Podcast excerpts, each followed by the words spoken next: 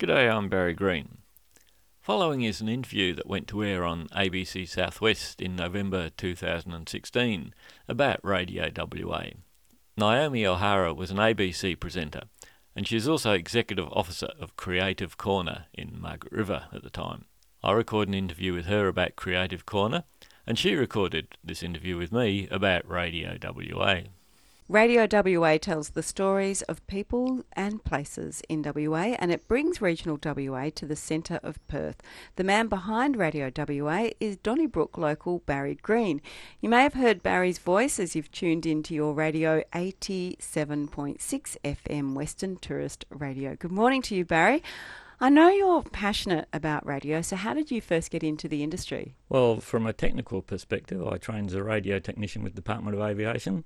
Spent two years on Cocos Island, and while we were there, they had uh, community radio on Cocos, and I got a bit involved in that, and I just saw what a powerful community building tool it was. Yeah, one thing leads to another. It's a bit of a bug. I know I've been bitten. What is it that you love about radio? Well, it is such a powerful communication tool, and communications people talk of communication being made of the words, the voice, and the body language, which sort of makes sense.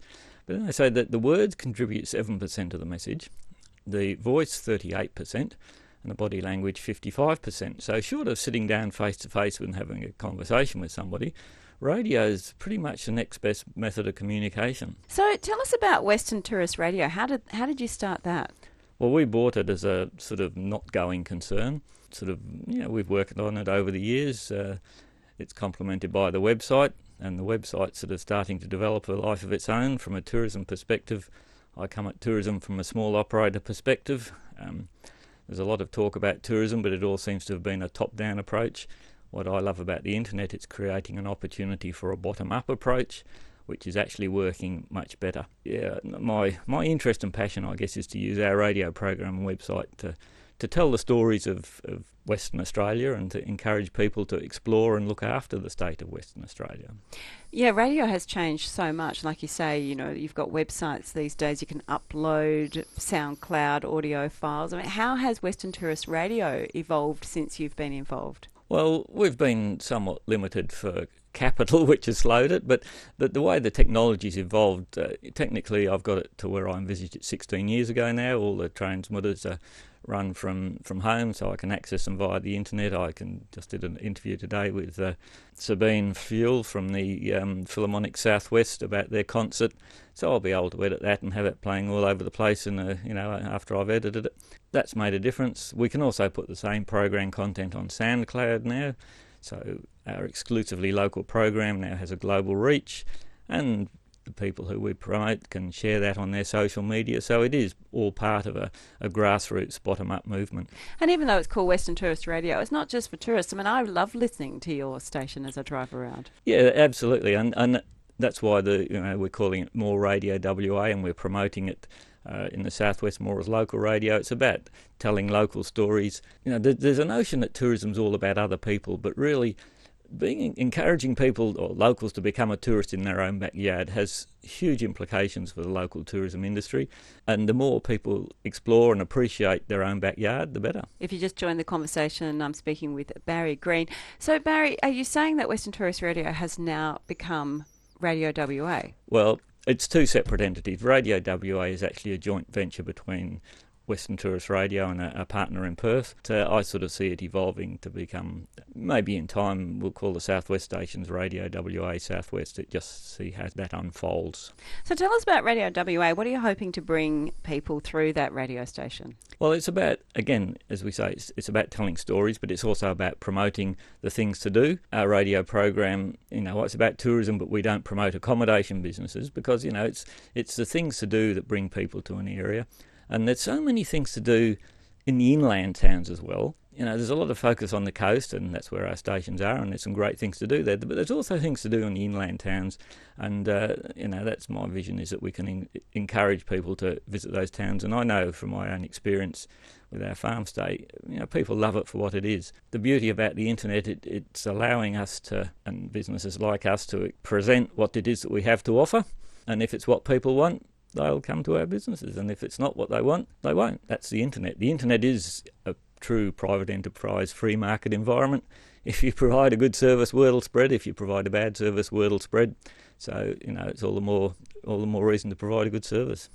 The ABC TV program Backroads has done exceptionally well, especially with the Metro audience. It's a program that takes listeners and, and, and viewers into small regional areas around Australia and introduces them to the characters that really make the town vibrant. Do you think? Do you think there's a bit of a resurgence in the, the nostalgia of the country for, for Metro listeners? I think there is. I think there's the authenticity of it. I, I sort of tend to like to compare our programs to a bit like uh, Australia all over. So, you know, we give opportunity for all sorts of people. We're not looking for celebrities. You know, it's, it's the real people who are the celebrities as far as I'm concerned. Yeah, who are some of the people that you've interviewed? Well, some of the early ones I did were I interviewed Di Cullen about the origins of the wine industry. Bill Ipson um, about when they used to drive cattle to the southwest. Bob Williams, the story of the Lady Williams apple. They're the ones I recorded 15 years ago, and sadly, all those people have since passed on. But more recently, I recorded an interview with the Governor of Western Australia uh, a few weeks ago, talking about the WA Parks Foundation, which is uh, has been championing, and uh, yeah, there's all sorts of interesting people. That's what I love about it. So, what was involved in setting up Radio WA in the city? Well, we had the license from when we bought the company.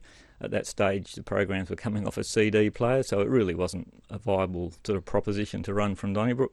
But now we've got the technology to, to run it all off of computers. I can do it from home, and uh, you know, I'm getting people in Perth with an interest in tourism in, involved with us in it and so it, it's sort of it's almost uh, a community sort of thing. I, I, guess I've been in Lions all my adult life and sort of see business from a community type of perspective. So I'm working with various organisations and individuals in Perth, and uh, I think it's going to become you know quite a powerful communication tool.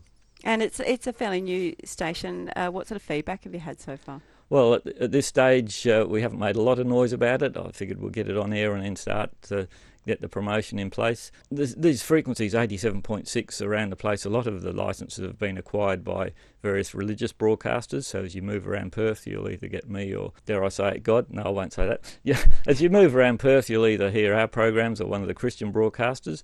So that's a, a bit of a confusing issue, but you know, when people start to understand the nature of these licenses, they have a range of about three to five kilometres. So it is a limited range, but when we put the same program on SoundCloud, it'll reach the world and people can download the stories that interest them and they can play them from their mobile device while they're travelling.